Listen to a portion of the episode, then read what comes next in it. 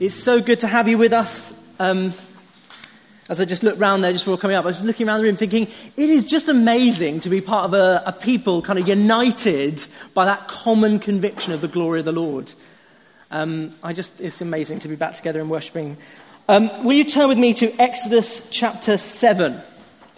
We are in for a treat. We are looking at this uh, great moment in the book of Exodus. We've done a few messages on Exodus. Um, I think is the fourth one. And each time we've been looking at this, this story of deliverance, of freedom that the people of Israel find. They're in slavery under Pharaoh and they find liberation. And today we're going to look at 10, or we're going to look at nine of them today, 10 mighty acts of judgment. We're going to look at the plagues, the, the moment when Pharaoh is resisting Moses and resisting uh, giving the people of Israel freedom. And so God visits upon him acts of judgment. But I want to start by asking you a question today. And that question is really simple. It's what is the overall goal and ambition of your life? What is the goal and ambition of your life?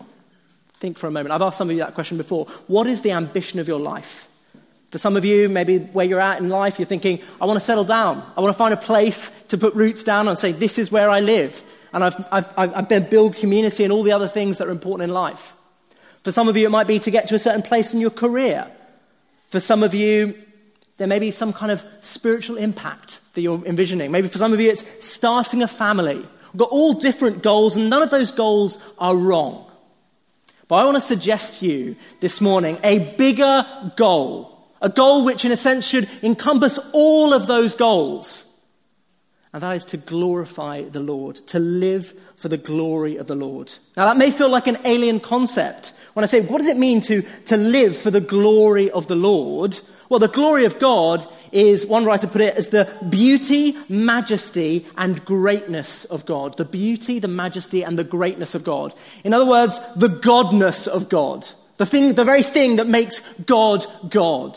We saw it in Isaiah. We're going to see it in this passage. Today we are confronted with the glory of God, his majesty and splendor, as he pronounces these great acts of judgment on Pharaoh as we do that, as we see the majesty of, uh, and the glory of God, the, the, the question that hangs over this passage is what will you do with that? What will you do? How will you respond to the great majesty of God?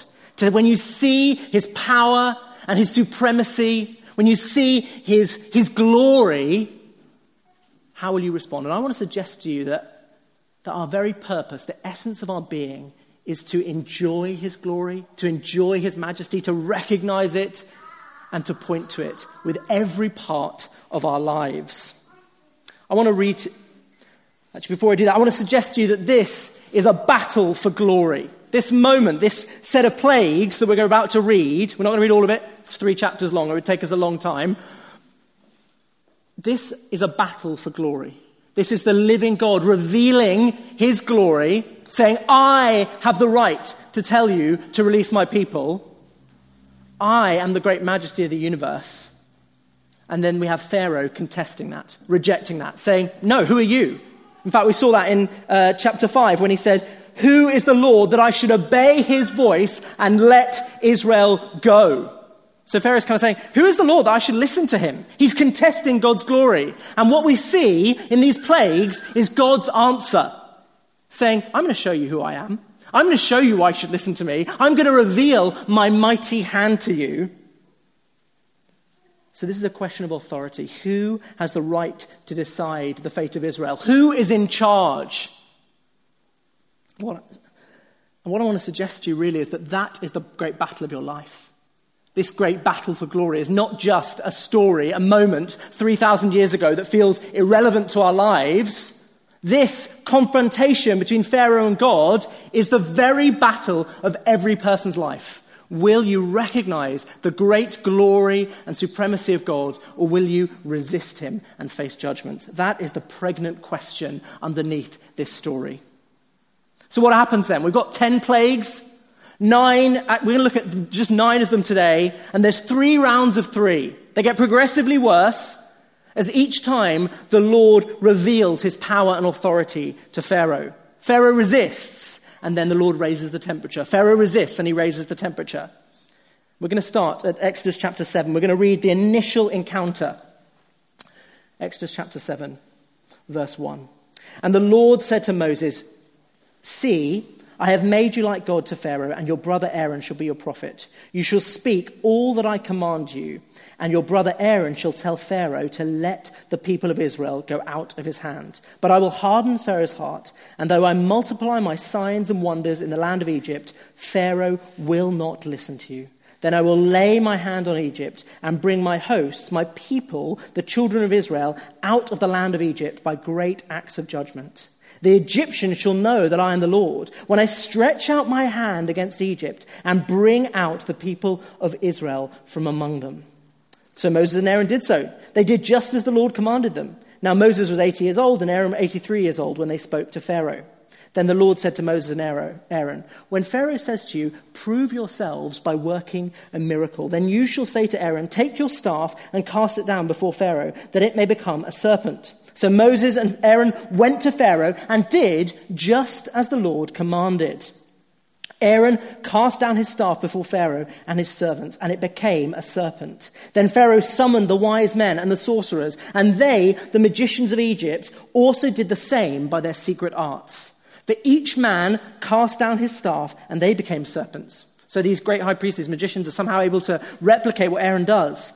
But this is the key. But Aaron's staff swallowed up their staffs. God will show his supremacy. He is mightier than Pharaoh and anything else to throw at him. Still, Pharaoh's heart was hardened and he would not listen to them as the Lord had said. And so we come to the first plague, the, the, where the Lord turns the Nile into blood. Verse 14. Then the Lord said to Moses, Pharaoh's heart is hardened. He refuses to let the people go.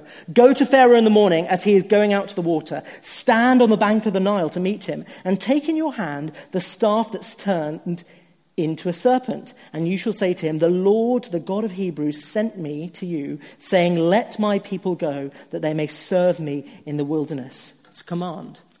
But so far you have not obeyed. Thus says the Lord, By this you shall know that I am the Lord. Behold, with the staff that is in my hand, I will strike the water that is in the Nile, and it shall turn to blood. The fish in the Nile shall die, and the Nile will stink. And the Egyptians will grow weary, or basically they won't be able to drink of drinking water from the Nile. And the Lord said to Moses, Say to Aaron, Take your staff and stretch out your hands over the waters of Egypt, over their rivers, their canals, their ponds, and all their pools of water, so that they may become blood.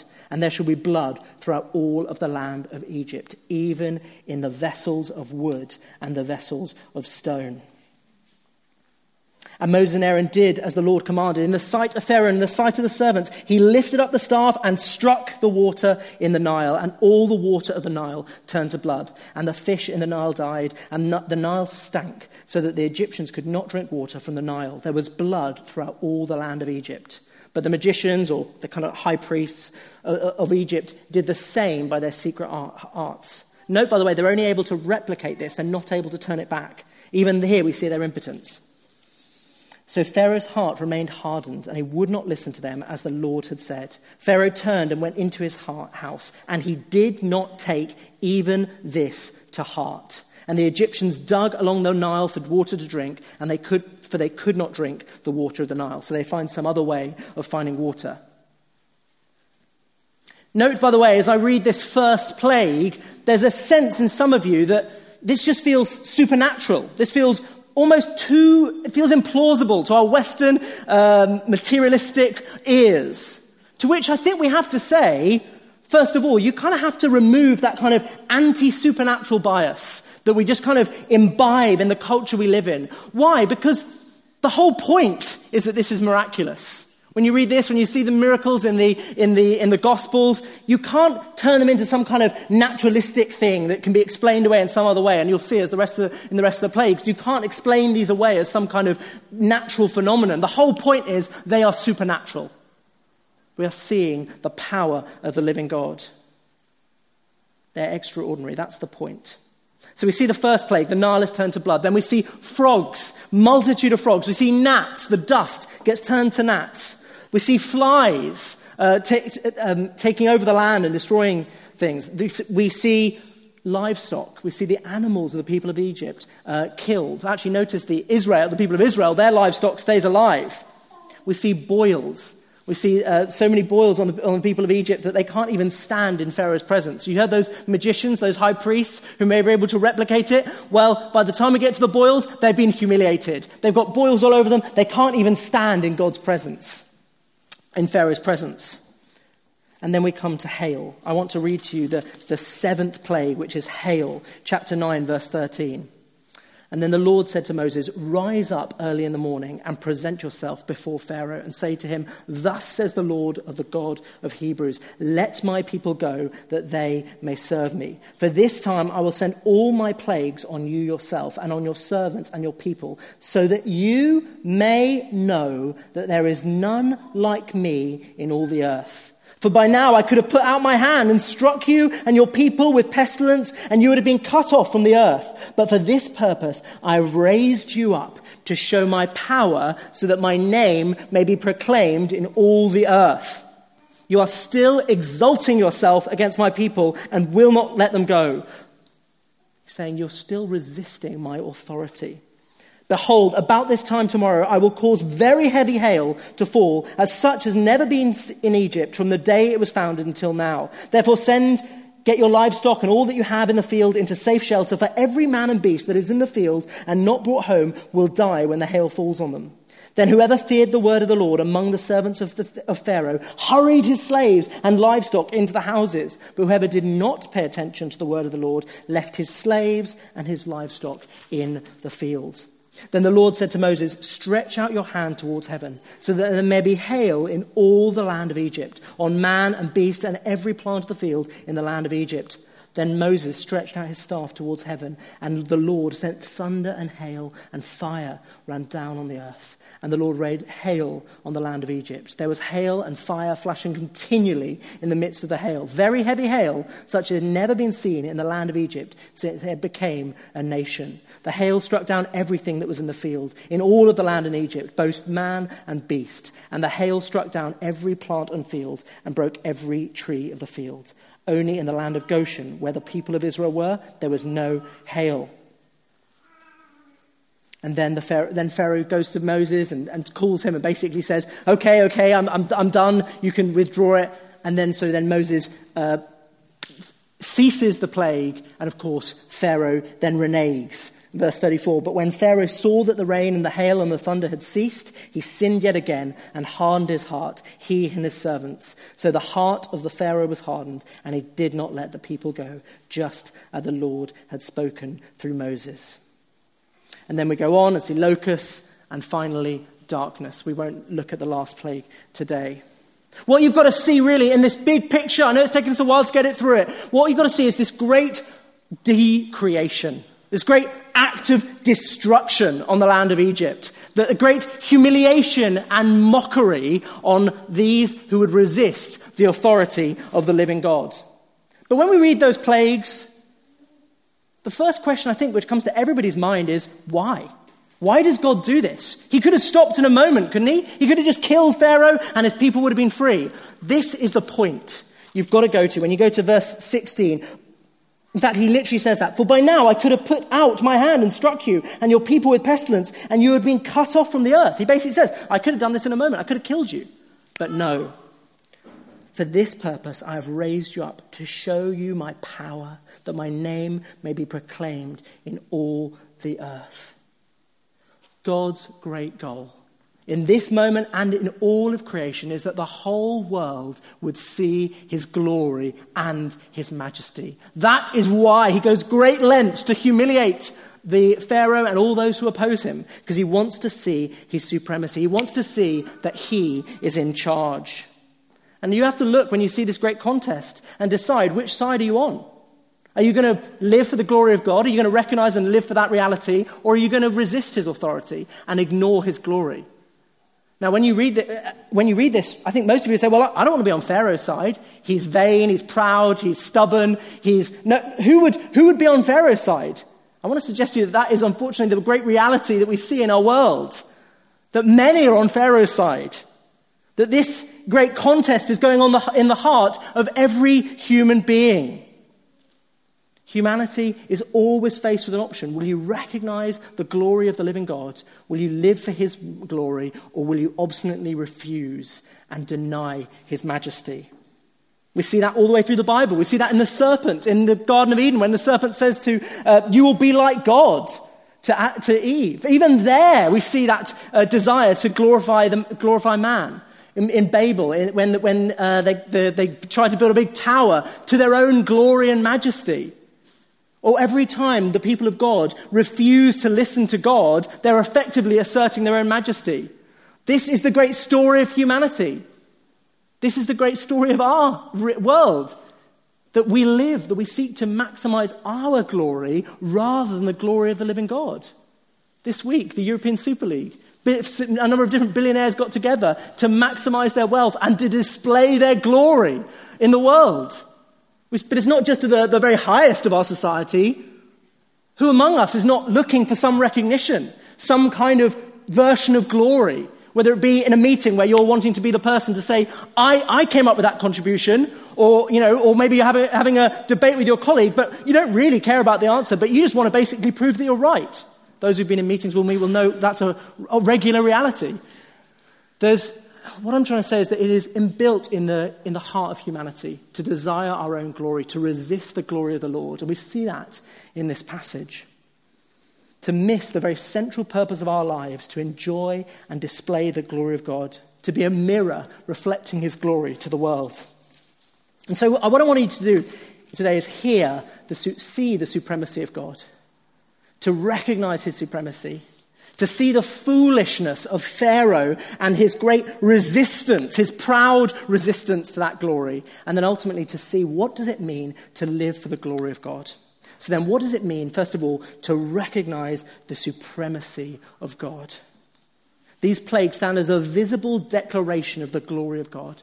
They, they are, he is completely victorious over his enemies, over Pharaoh, the high priest, and as we'll see, the Egyptian deities as we see his majesty, we must hear the implicit call to obedience.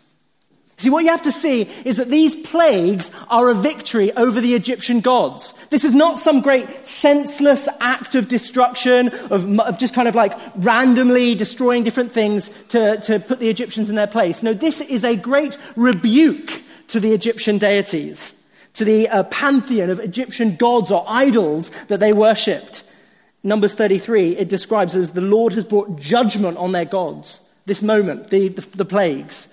They're humiliated, they're mocked. It's that God is basically saying, they cannot save you. You see this all the way through. The first, in the first plague we looked at, the, the, Nile, the Nile had kind of almost divine property for the Egyptians. Like many pre modern societies, they worshipped different, what we might call forces of nature, different things that, that they would say were essential to their survival. And the Nile was one of them. Uh, one Egyptian hymn said this Everything that has come into being is through the Nile's power. There is no district of living men without him. The Nile was the source of all life. I mean, you can even see that geographically in Egypt, where the Nile is the reason that people can live there. But what do we see? The living God is saying this great source of life becomes the source of death. It becomes blood. Blood represents death. We see this great humiliation in every single plague, the frogs that follows. Well, the frogs were a symbol of fertility. They were a sign of um, a kind of sacredness that, that you couldn't kill frogs. They, they were, it was a sense to which um, the gods would control the number of frogs. And to which the living God says, No, they don't control the number of frogs. I control the number of frogs. I am sovereign. And so, uh, in, in fact, in dramatic fashion, he multiplies the frogs. And then when they say, No, no, no, we relent, he kills the frogs. There's piles of stinking frogs all around as a testimony to the living God's power and the humiliation of these gods who are meant to be able to control the number of go- uh, frogs in the land. So we see this in the frogs, we see this in the insects, the, the different way that they, were, they, had, they believed there were gods who would uh, protect them and provide for their crops. And actually, of course, we see their crops are decimated by the, by the infestation. We see this in the, in the sun, the sun god, the last, the last uh, miracle, the last plague before uh, the tenth plague, the ninth plague, is um, the, the darkness. It goes on for three days. And this is actually an attack on the king of the Egyptian deities, known as Amon Ra. The, the, this, god, this, god, was the god of sun. The, he provided the sun. And, and actually, uh, one writer put it like this uh, Every morning, the rising of the sun in the east reaffirmed the life giving power of Amon Ra. So basically, every day the sun rose, it was saying, Amon Ra is providing for us. The king is, our, is, our, is, is sovereign, of which the living God says, No, he's not. Three days in darkness. As they sit there in darkness, that darkness represents kind of death to them. He's saying, This God who you rely on, I've, I've, I've, I've effectively killed him for three days. Even the magicians, the high priests, who, who Pharaoh draws on initially to kind of replicate these miracles, because that's what they are miracles, then by the time they get to the boils, they're so ridden with boils they can't even stand in Pharaoh's presence. It's a humiliation of the gods, it's a humiliation of the high priest, it's a humiliation of Pharaoh himself. He was known as the one who would keep some kind of divine order in the universe. He was a kind of divine figure who would mean that they would ena- uh, enable to flourish as a, fa- as, a, as a society. What does he do? He desecrates the society. He destroys their society. There's, their crops are destroyed. Their livestock are killed. Um, Pharaoh is humiliated. There's no order here. This is disorder. In fact, uh, if you imagine uh, in pre modern society, in this society, they thought of uh, the world on three levels. They saw it as the ground, the, the flesh, and the heavens. And if you watch the miracles, you see that the first three are, the, are humi- uh, an attack on the, on the ground, the next three are on the flesh, and the final three are on the heavens. They come from the heavens. So each one of these times, God is saying, You know these, these stories in the house? I'm the Lord of all. This is my house, not your house. These gods are nothing compared to me. These gods cannot save you. You know, they would have given offerings and, and they would have believed that if we just live for these gods, then they will care for us. Which God says, No, don't fear them, fear me. I am the Lord of all. Don't you see the application for us? First of all, the challenge to the way we so often take on idolatry in our lives, how we cling to false gods who can't save us. Like the Egyptians, we cling on to all sorts of other things that, uh, that allow us to kind of cope with the inherent uncertainties of this life. The, the fact that, you know, you could go down, walk down tomorrow and be hit by a car. The fact that every, there is just anxiety and uncertainty written into the universe. You can't control the future. And so what happens as human beings is we, we find certain things to cling on to, to, to, to kind of, in some way, control the future. To be able to set, tell ourselves, it will be okay, to speak to our fears. Now, actually, of course, we're meant to cling on to the living God, to trust Him, and to believe that He is good. But instead, we cling on to all sorts of other things to tell ourselves that the future will be okay. The most obvious one of these is money.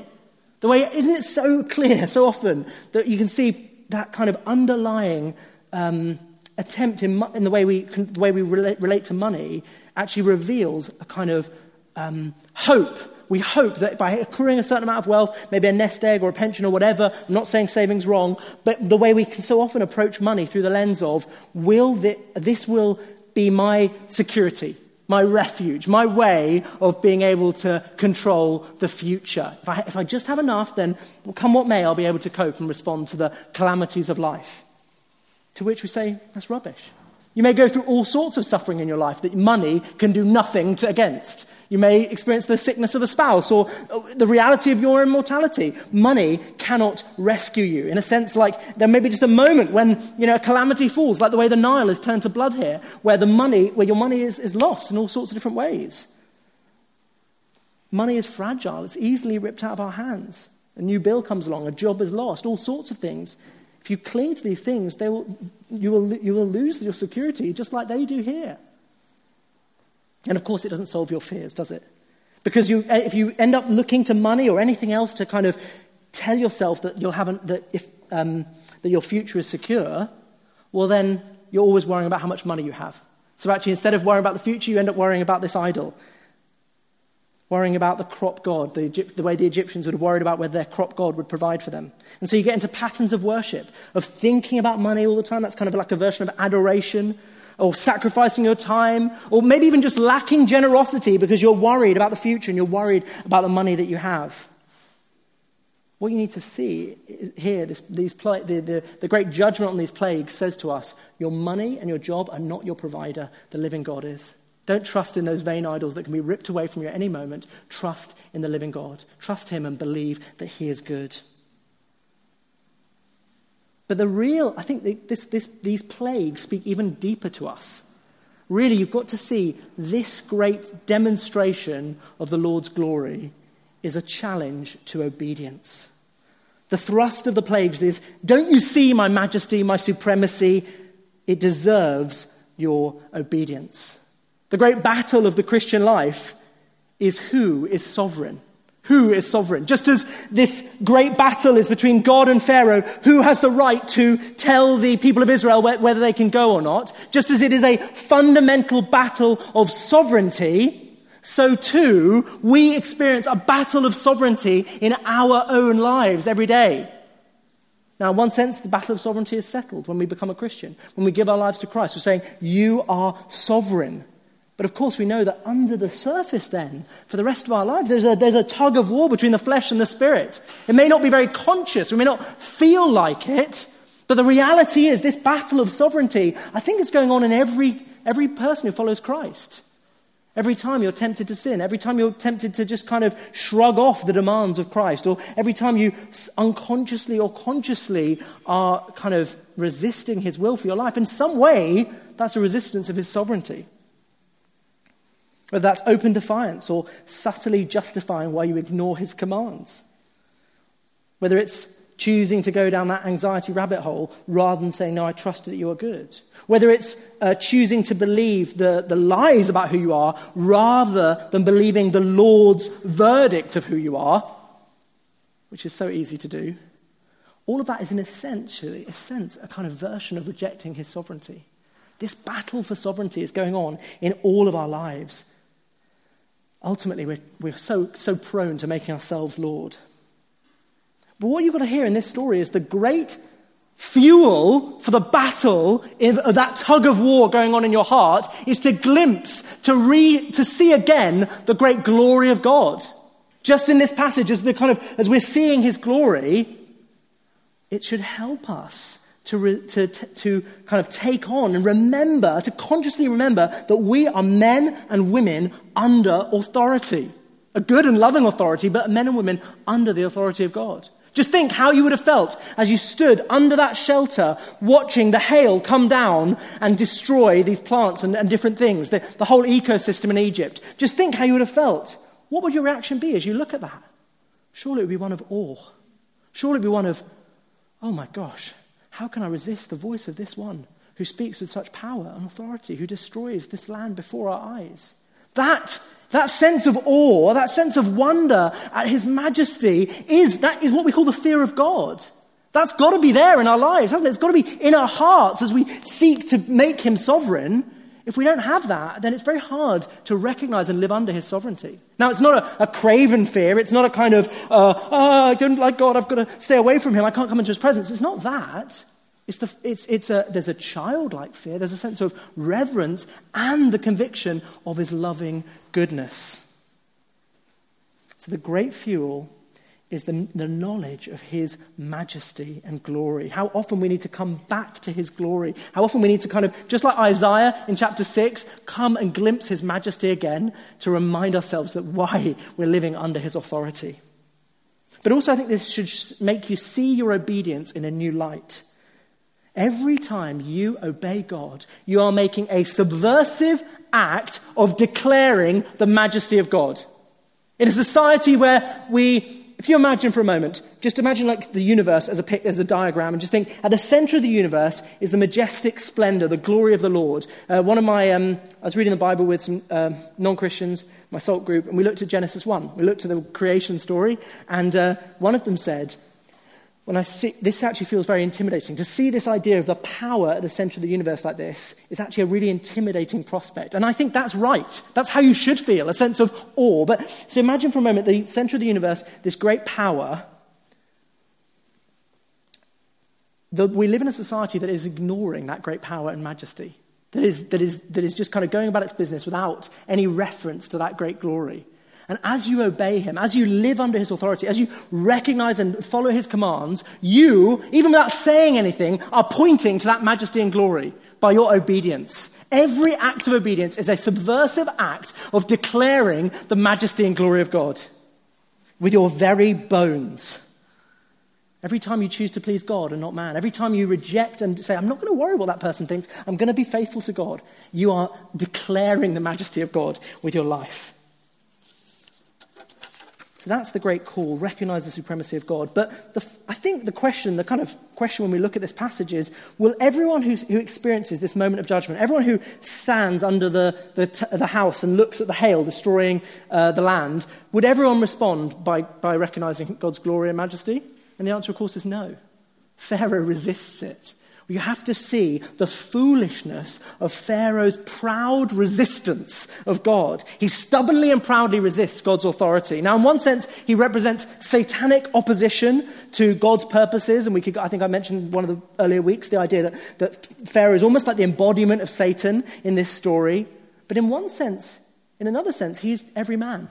He stands as a warning. Do not proudly resist the glory of God because you will one day face judgment if you do. You have to see Pharaoh's pride. You can see it just littered all the way through this story. Right from the first plague, when um, in chapter 7, at the end of the plague, he said um, he did not even take this to heart. He sees the Nile turn to blood and he just kind of dismisses it. He just walks back in his house. He just ignores this great calamity. Apart from anything else, he shows no care for his own people, but you can see the pride, just kind of dismissing it.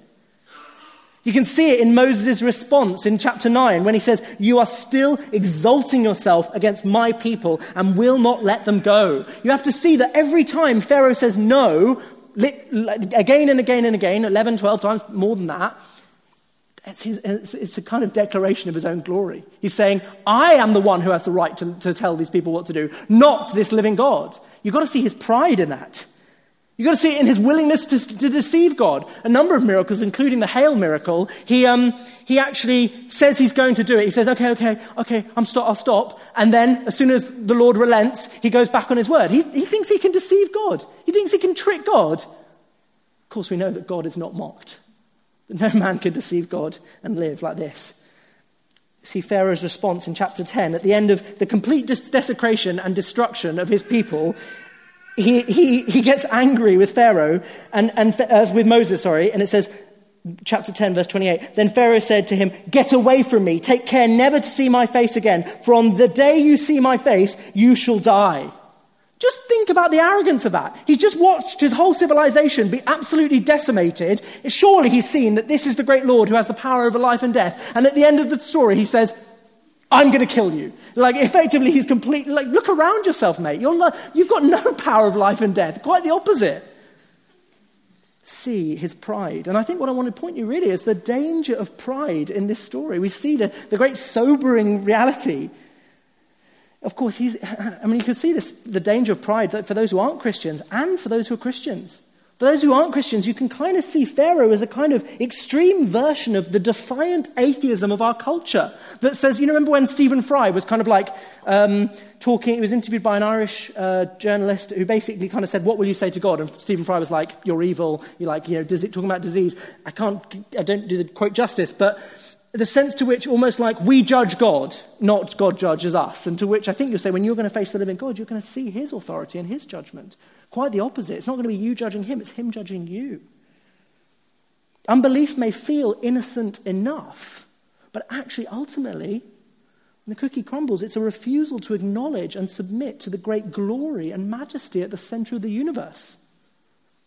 Now, you might say, I wouldn't disbelieve if I saw this.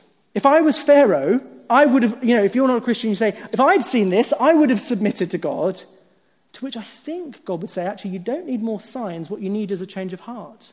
In Psalm 19, he says, uh, the, the, psalmist says, the heavens declare the glory of God. In a sense, Pharaoh is given a kind of a, a, very intense vision of the glory of God. But actually, every day when you step out into the, in the world and you see the beauty of creation or you see the beauty of the heavens, the, the stars, okay, there are no stars above our skies in London, but you know what I mean. Remember, remember when you lived somewhere where you saw the stars? Um, you see his glory. You see his majesty. That's the kind of intrinsic response. Saying, You've seen his glory. Submit to him, recognize his authority. You know, there in um, Luke chapter 16, Jesus tells a story of Lazarus and the rich man. And this rich man is facing judgment because uh, he's away from God, he's in, uh, separated from God in hell because of the way, well, We won't go into the, the full story, but he basically says, Look, send Lazarus back to my brothers to tell them, to warn them. And Jesus says, No, if they, if they didn't accept the testimony of Moses, if they didn't accept the testimony of what I've said, then they won't accept more. They don't need more signs. What they need is a change of heart. See the danger of pride that is driving Pharaoh. And what I want to say, really, if you're not a Christian, is you have to see the, the way that your pride may stand in your way of coming to recognize and follow God. The desire to exalt yourself, the desire to um, be recognized and to be ultimately to be the sovereign of your life will, will stop you coming and recognizing who Jesus is. In a sense, you know, when you think about the, the spiritual search, and I, my, my great privilege, one of my uh, greatest joys in my role is I get to spend time talking to people who are exploring uh, God and everything else like that, is you may feel um, the biggest barrier to belief is evidence or is um, sexual, the Christian sexual ethic or all sorts of things. Actually, the greatest barrier is the intrinsic pride in the heart of every man. The, the, will you submit to him? Will you allow him to be the authority of your life? That, I think, is the great barrier. So, the clarifying question for anybody who's looking into Christianity is if this was true, if it is true that God is real, that he loves you, that he died, sent his son to die for you, and desires that you be in relationship with him, if that was true, would you submit to him? Would you allow him to be the authority of your life? That is the clarifying question that everybody must ask themselves. But, it's, but I wanted, so we talked about the non Christian. Actually, this is really dangerous for the Christian. What we see in Pharaoh, if it was dangerous for someone who's not a Christian, I'd suggest it's even more dangerous for the Christian. The idea of a proud Christian should be a kind of contradiction in terms, but we know it's not. We know that actually sometimes religion does the very opposite, that it kind of baptizes your pride in a sense that it kind of, you allow your, a, a sense of religiosity to um, come along your own kind of petty grievances, and suddenly your own opinion, combined with kind of what you think uh, God's authority, kind of becomes a, a, way of even looking down on others and judging others. And you see, so often religion uh, comes alongside pride. I mean, that's really dangerous among, any, among other things. It's dangerous because you become a practical atheist. If you, if you, when you, because of the pride that's lurking within each Christian's heart, I suspect, we naturally say to God, I can do this on my own, I don't need you. And of course, what happens? You fall over when you do that.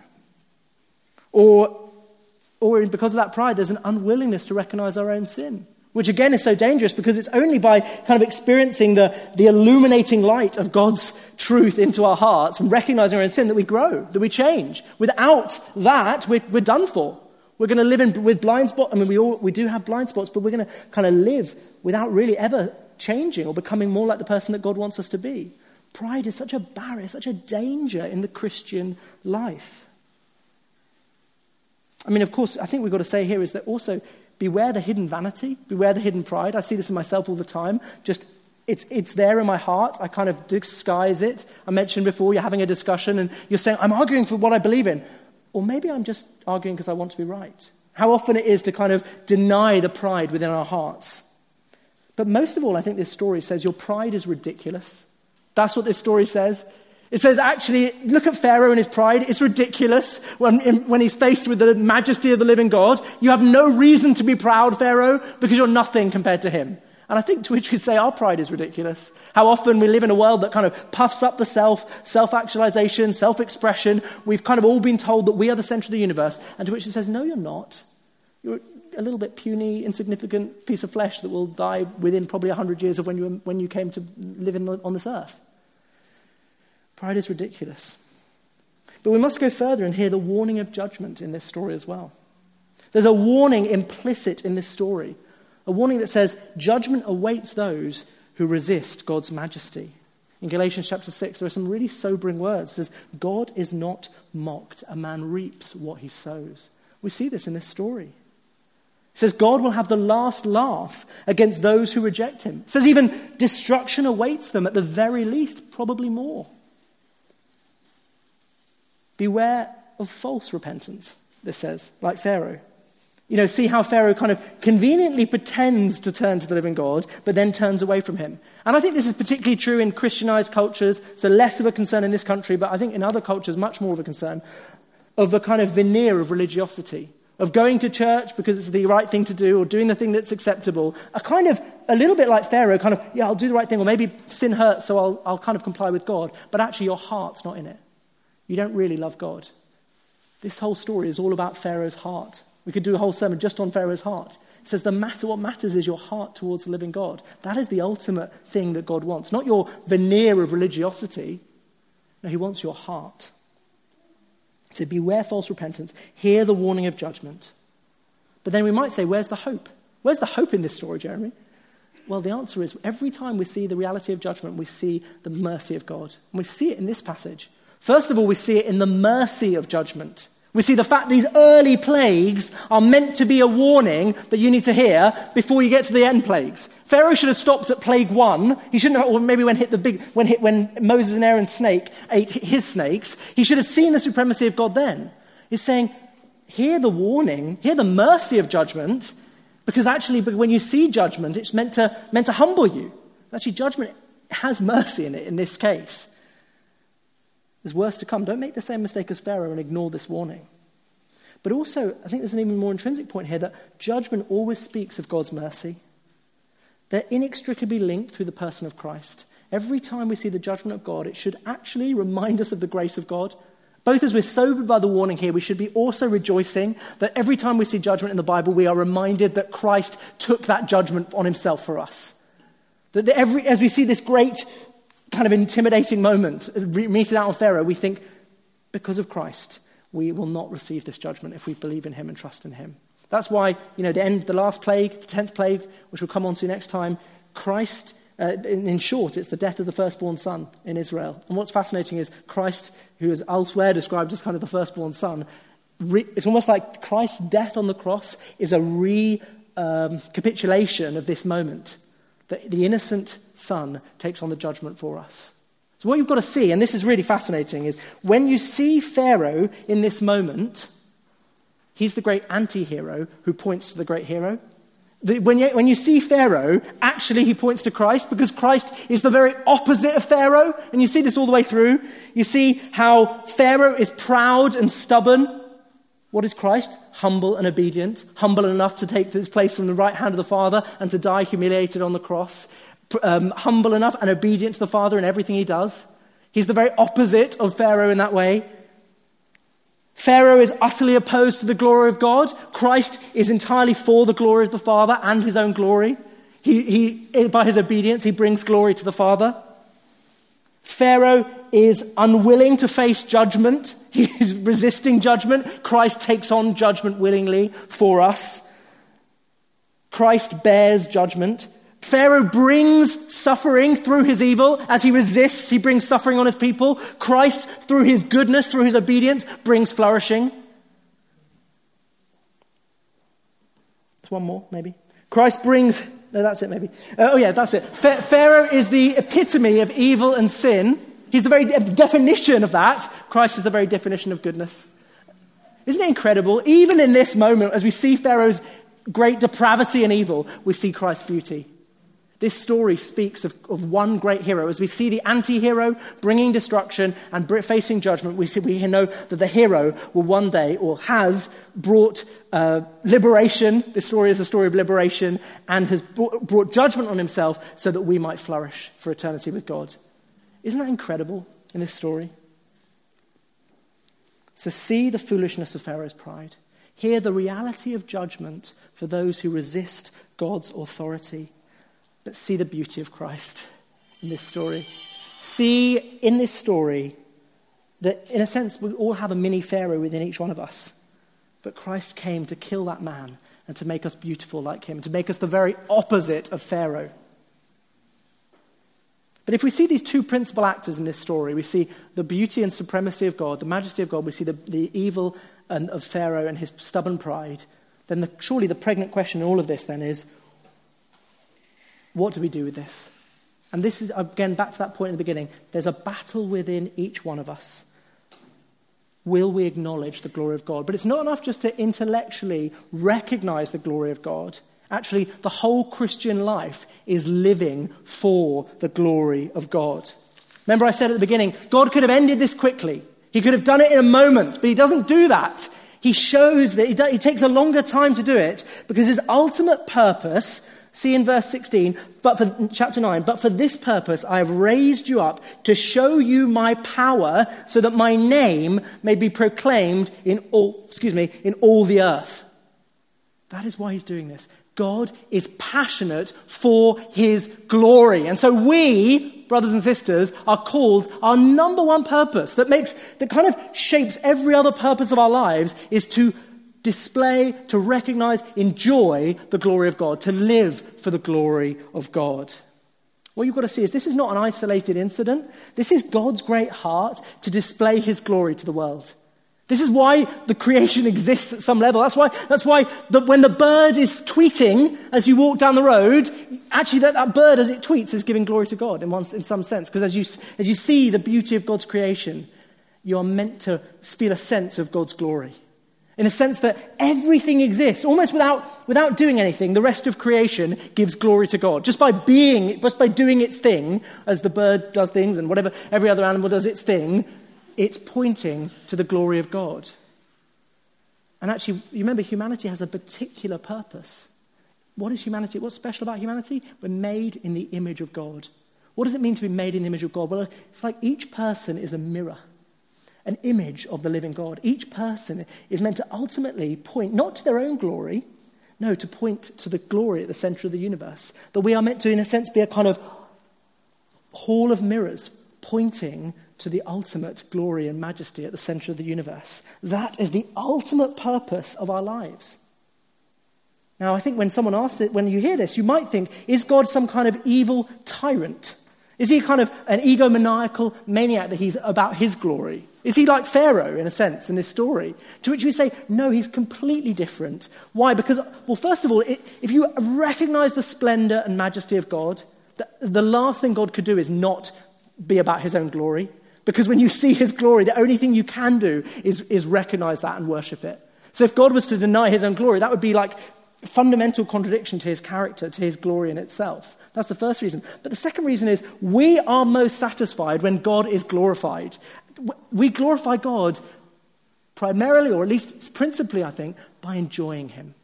It's not that we are all about God's glory and therefore not about our own happiness. No, as we live for the glory of God, as we live to point to His glory, as we enjoy Him, as we recognize His goodness to us, we are pointing to His glory and majesty. The two are not in contradiction.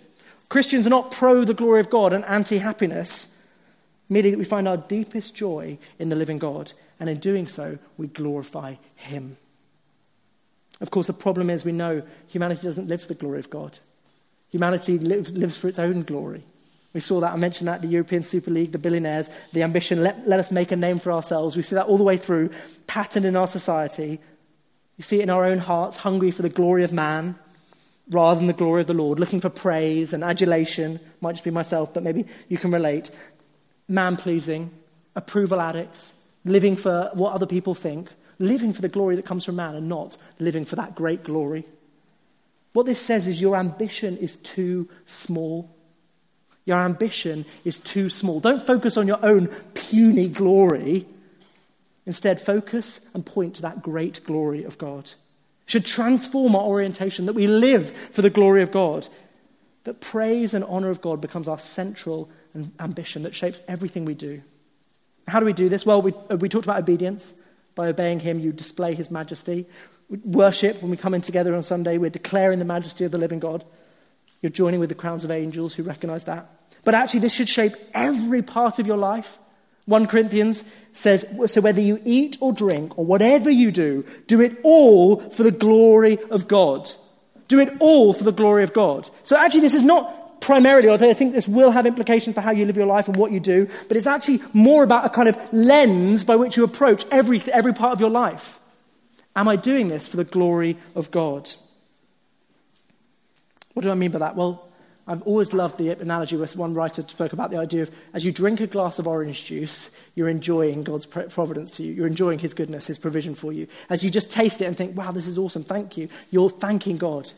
As you go to sleep and you put your head on the pillow at night, you're and you say, God, thank you for this gift of sleep. Thank you that I don't have to worry about the day that I'm a mere mortal and I can sleep now and you're in charge of the universe. You're glorifying God as you enjoy every single gift, every part of life, as you work, as you work not to build your own empire or to puff up your own name, but instead as you work uh, in creative joy, you point to the one who created the universe. Every part of your life can be done with a posture and attitude of glorifying God. As you reflect and image his character. I think about my role as a father, but I think this goes for mothers as well. I recognize that my job is to display God to my children. I realize that as a father, the way I act will be the, the thing that shapes what my children believe about the character of God. What a weighty but really challenging call for us as parents to display the character of God in how we parent our children. Think about you a, in your workplace as you think about how do you relate to your colleague. Are you displaying the love of Christ? Are you displaying the countercultural, uh, Christ like spirit that's been placed inside you if you believe and follow Christ? We share it in our behavior and our holiness. Remember that this is the Lord who does not mix himself with sin. He, he is holy and righteous. Do we display that same character of God? Are we that mirror that points to the holiness of God? I think it even means that we have a desire to spread his fame. See, in, in uh, one of the other miracles, um, he speaks about how he's not a local deity. He's kind of among them. And this is obviously news to the Egyptians because they're like, I thought it was just our guys. And he's like, no, I'm here. With, I'm here. None of these guys are real, but I'm here. The point is, God is not a local deity. He's not uh, like just for us as Christians. He is a God who, de- desires his name to be known among the whole earth. So it's right that every Christian lives for, with a desire for the fame of the Lord. This is so easy to forget this idea of glorifying God. I think the, uh, the ultimate way we do it is by coming and imbibing and tasting and chewing over and observing, beholding the glory of the Lord. The more we behold the glory of the Lord, the more we see his majesty, the more we are drawn and driven towards wanting to point and display that glory to the whole world. So I want, as I close, just to kind of leave you with the overall picture here. We are reminded by the reality of judgment. We are reminded about the evil of a proud and stubborn resistance to the living God.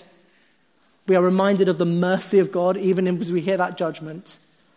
But most of all, we are given a great and glorious revelation of the majesty and glory of God, the reality of His glory. And so, brothers and sisters, the simple answer, the simple kind of takeaway from all of this is will you live to display and enjoy that glory for the rest of your days?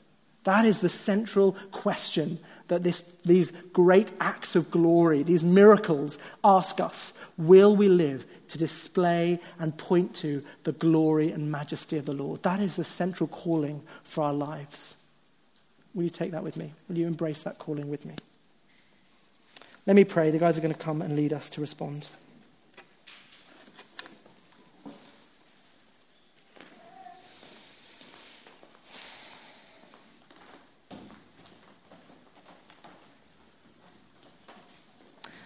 Lord, we just want to, again, just come and kneel at your throne, recognize your abundant majesty, your supremacy. We want to renounce idolatry in our hearts. We want to just like marvel at your creative power. Just as you have the power to destroy, we know you have the power to create. We know that you're the only one who has authority over life and death. And so we want to come and kneel before you to see and taste and just like remind ourselves as we worship now of your majesty and glory. Would you sear that on our hearts today as we worship you? Would we see your terrifying judgment and know that we don't want to mock you? We don't want to trivialize the call to obedience. We want to say, You have every part of our lives. You're totally sovereign, and we submit to you. We glorify your name. We pray as we hear that great calling to glorify our, with you with every part of our lives. Pray that we would do that, Lord. Pray that we would point to you. And pray that ultimately we would enjoy you. We would taste your goodness we would remember the great hero who came after the anti hero, Christ Himself, given for us. We just want to remember your goodness now as we worship, as we take communion. And as we do that, Lord, would we taste your goodness and enjoy and point to your glory, your beauty, your splendor, and your majesty.